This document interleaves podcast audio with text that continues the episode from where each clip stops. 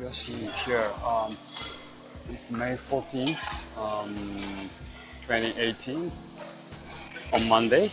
Um, I'm here in a Hilton Hotel in Shinjuku uh, to meet my boss, Anfred, and my boss's boss, uh, Gabor from France.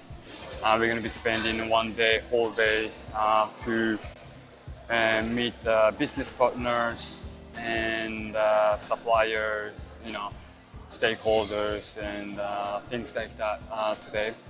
Uh, since I'm in in this company, he Gabor is uh, it is first time for Gabor to join. I mean, visit Japan. So I'm gonna try to see him, show him, you know, how we are operating in Japan, and uh, try to introduce as many key stakeholders as possible today. So um, nothing, little bit. I mean, not too much about the e-commerce. Uh, uh, the podcast, it, it's podcast about the, uh, our journey to make a second source income.